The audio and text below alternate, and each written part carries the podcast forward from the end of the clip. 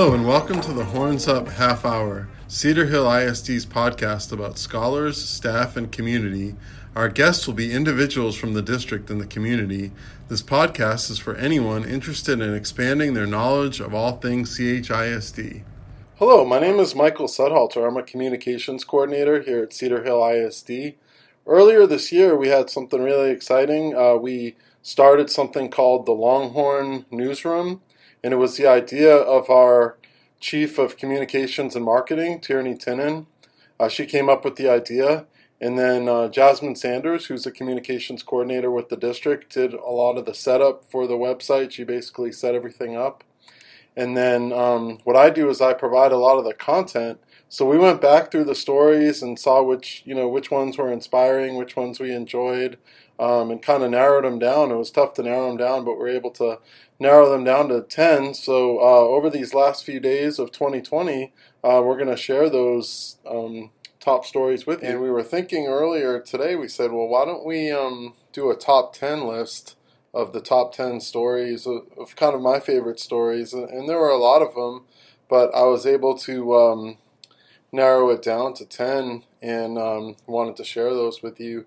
Um, so we'll start at number 10 and then go to the number one story.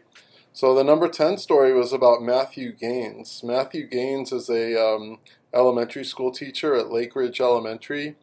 But uh, what sets him apart and what he does differently is he's also a very um, competitive fisherman.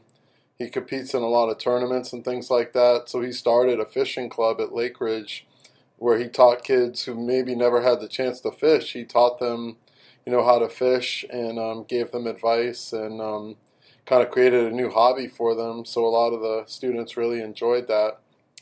So number nine is a story about Jennifer Mendez, and this was really a fun story to tell. And looking back, um, it's something that she'll always remember. Jennifer is a um, collegiate graduate. She graduated in 2020. Um, um, the day before the um, graduation, she was going to um, Galveston with her family, and then a series of unfortunate um, events happened. She didn't think she'd make it back for graduation, but she made it back and then um, ran into the uh, Texas uh, Motorplex where the event was onto the stage and was able to get her diploma.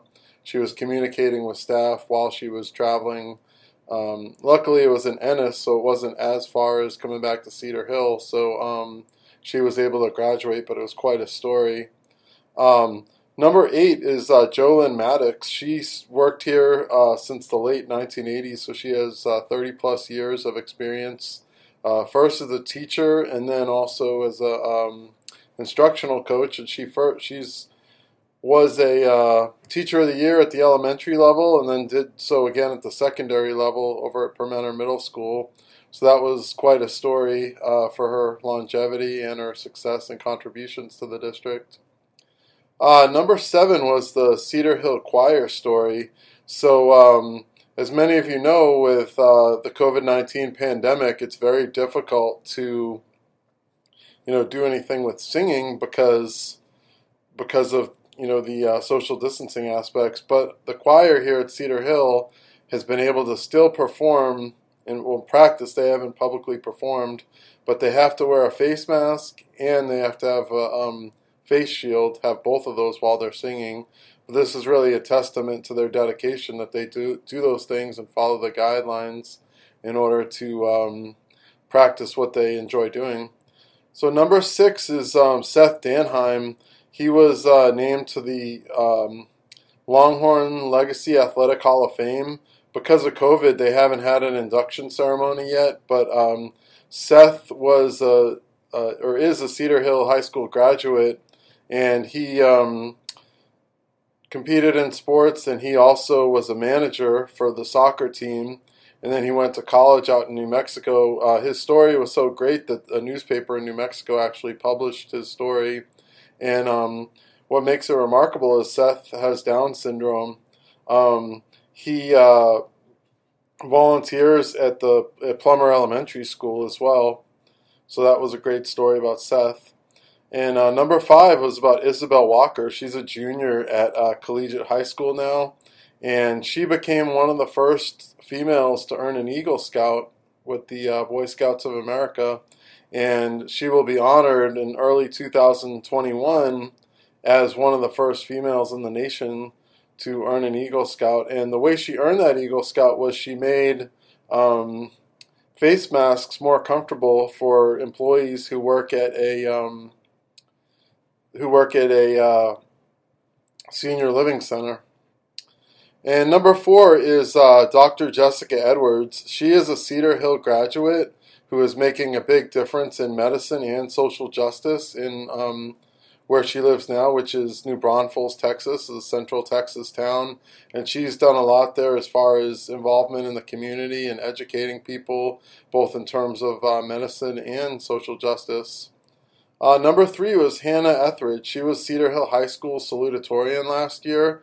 Um, she's enrolled at Pepperdine University out in California now. But um, she was able to overcome homelessness during high school in order to become the salutatorian. Uh, number two is a tie. It was two stories, but it was such a remarkable um, accomplishment. This was the first time in a while that two Cedar Hill graduates were named the uh, Teacher of the Year, one elementary, one in middle school. And um, so we have Angel Hale, who graduated from Cedar Hill High School and teaches at Permenter. She was secondary Teacher of the Year. She actually attended Permenter as a student when she moved to Cedar Hill in the 1990s. And then Melissa Tyler, who graduated from Cedar Hill, played college soccer up at uh, Northeastern State in Oklahoma, and now she's uh, teaching at Waterford Oaks.